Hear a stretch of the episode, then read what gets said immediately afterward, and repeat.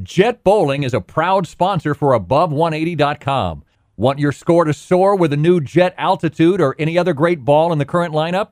Go to jetbowling.com, enter coupon above 180, and listeners can get a great discount.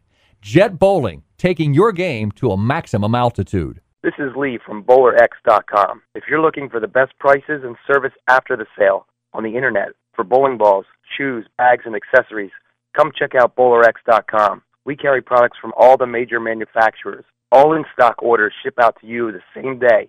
And best of all, we ship your items fully insured for free. That's right, we don't charge for shipping on any item we sell. Look for BowlerX.com at the 2012 USBC Open Championships in Baton Rouge, Louisiana. In conjunction with the event, we will be awarding one lucky winner with a $500 gift certificate, good for anything we carry. Simply go to www.bowlerx.com between February 10th and June 30th, 2012 to register. We'd also like to congratulate John Tassano of Seabeck, Washington, who was the winner of our $750 Brunswick Arsenal giveaway. John walked away with four high performance balls from Brunswick and a KR Strike Force four ball roller bag. BowlerX.com is the online bowling superstore and a proud sponsor of Above180.com. Looking for some added competition? Having a hard time finding a tournament in your area? Tired of all the added expenses and traveling to a tournament? VirtualTournaments.com was designed to allow bowlers to use their league scores towards a national tournament. VirtualTournaments.com has multiple divisions available, along with brackets and high game side pots. Visit VirtualTournaments.com today for information. VirtualTournaments.com. Real bowlers, real scores, real money. Above180.com, taking your bowling game to the next level. Tim Berg and Joey Serrar are ready to hit the lanes, approaching the issues that you, the bowler, want to know. From the latest equipment reviews and coaching to drilling layouts. Now, from Washington, D.C. and the Bowlers Pro Shop in Milwaukee, Wisconsin, here are your hosts, Tim Berg and Joey Serrar. This is Tim Berg. While covering the U.S. Open for Above180.com, I thought I'd take the opportunity to sit down and chat with 14 year old Kameron Doyle.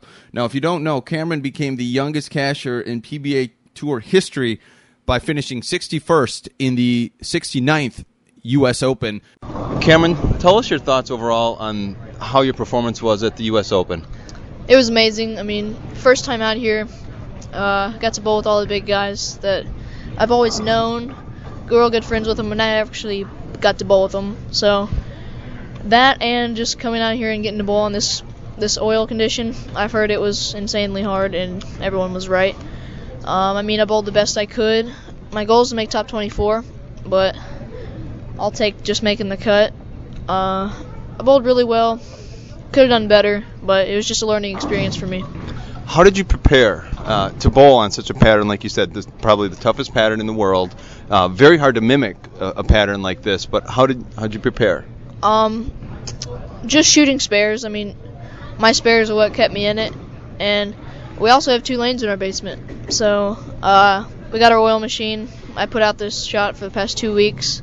It actually played almost identical up here on the low end, but down there played a little tighter downstairs and just got a feel for where I should play, what I should do, on what moves, and it turned out all right. Talk about, like you said, bowling against a lot of the people we we as as bowlers, as amateurs, watch on TV. How was it getting past that and thinking you're competing with these people?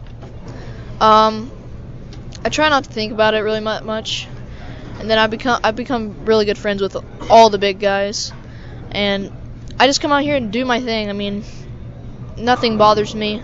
I focus on what I'm doing and not care about what anyone else is doing. So talk about what are your plans ultimately? You had a you know, strong finish U.S. Open this year. Uh, now with, with, the way it is for the juniors, you guys all your all your money that you earn goes into your into your smart program and in scholarships. You have over twenty thousand dollars in scholarship money right now. What are your plans?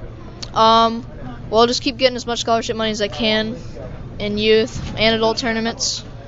Um, all that will go to yeah scholarship, like you said, and then I can put it to any college I want to go to, which I'm not real sure right now. But there's quite a few out there that have good bowling and good academic schools. So how hard is it, someone you're 14, to find people that uh, I don't want to say find people, but have people that you can compete with on a, a tournament by tournament basis. Because you go to the, a lot of the youth tournaments, and you just have to. Your skill level is just not where a lot of the other youth bowlers are. So, competition wise, I'm sure this was very uh, good for you because usually you go and bowl a youth tournament, and you're 200 plus pins ahead of a lot of the a lot of the guys and girls. Yeah, for some reason I usually don't bowl as well in youth tournaments because it's not the same atmosphere. It's like you're not dying trying of what you're doing. I mean, it's just out there, throw a couple balls down the lane, and hope you win. I mean, out here, it's so different. The competition here, I mean, it's the best in the world. And actually, you have to actually come out here and make shots and pick your spares. I mean, I was prepared for the the competition out here. I just, like I said, I want to come out here and just do what I'm doing. Speaking of youth bowling, where do you think youth bowling bowling can improve? Um, youth is where the sport is. I have a seven-year-old right here. Um, I want bowling ultimately to be around for him. And where do you think bowling can improve to keep people like you involved in the sport? Uh, I really don't know. I mean, there youth bowling's really big in uh, out in the west. It's it's okay down the south, and it's pretty big up here too. I mean, high school bowling's big too. I don't. I really don't know how it can improve. That's a question I've been thinking about. I mean, would you like to see it? Um, it it's becoming more and more popular as a high school, in, in high schools as a, a letter activity. Is that something? I mean, do you have that down in Tennessee? Is that even possible for you guys? Or I know it's it's more and more in the Midwest and East, but is that something that will help the sport improve and people take it serious? Um, yeah, we have high school bowling down where we live. I don't really know if the people want to go out there and actually try. That's the problem. No one actually wants to give it a chance. That's what's going wrong. No one. I mean, like golf. I mean, everyone wants to go watch that. Everyone wants to go play. Not so much with this. I mean, there's a lot of people that love it, just not enough. I mean, we're lacking sponsors, uh, money. That's that's why everyone out here so the money's so tight on PBA because there's no sponsors. And we need the youth to get out here and make it and let it grow, but I don't really see that happening right now. So ultimately, bowling wise, uh, what what goals have you set for yourself? You know, short term, and then even even say five years down the road. Um, well, I'm making uh, hopefully get back on the junior team USA at junior gold, and then um, teen masters.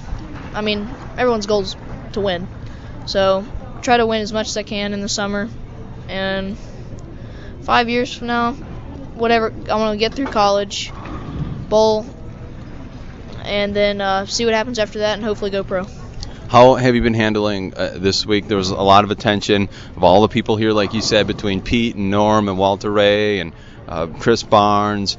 You had one of the, the followings as well. Uh, as I've been here uh, observing people the entire day, you've had a, a, a following, a crowd of people watching you, New York Times, ESPN, all sorts of people. How is it handling that? How, how are you doing handling that? Um, I'm doing all right. Um, it's just I got it a lot two years ago when I made the uh, cut in the regional. Um, it doesn't affect me that much actually. Uh, I mean, if I bowl bad one block, I'll just be so mad that I don't want to talk to anyone. But that's the only time it kind of makes me mad when they want to talk to me when I'm frustrated. Um, but other than that, everything it's all right. I'm fine with it. I when I'm bowling, I don't try to think about it. Just go out there and bowl. Kameron, I want to thank you for taking some time to join us. Uh, again, Kameron Doyle joining us on the Above180.com podcast. Finished 61st place at the U.S. Open held in North Brunswick, New Jersey. For Tim Berg, Kameron Doyle, good luck and good bowling.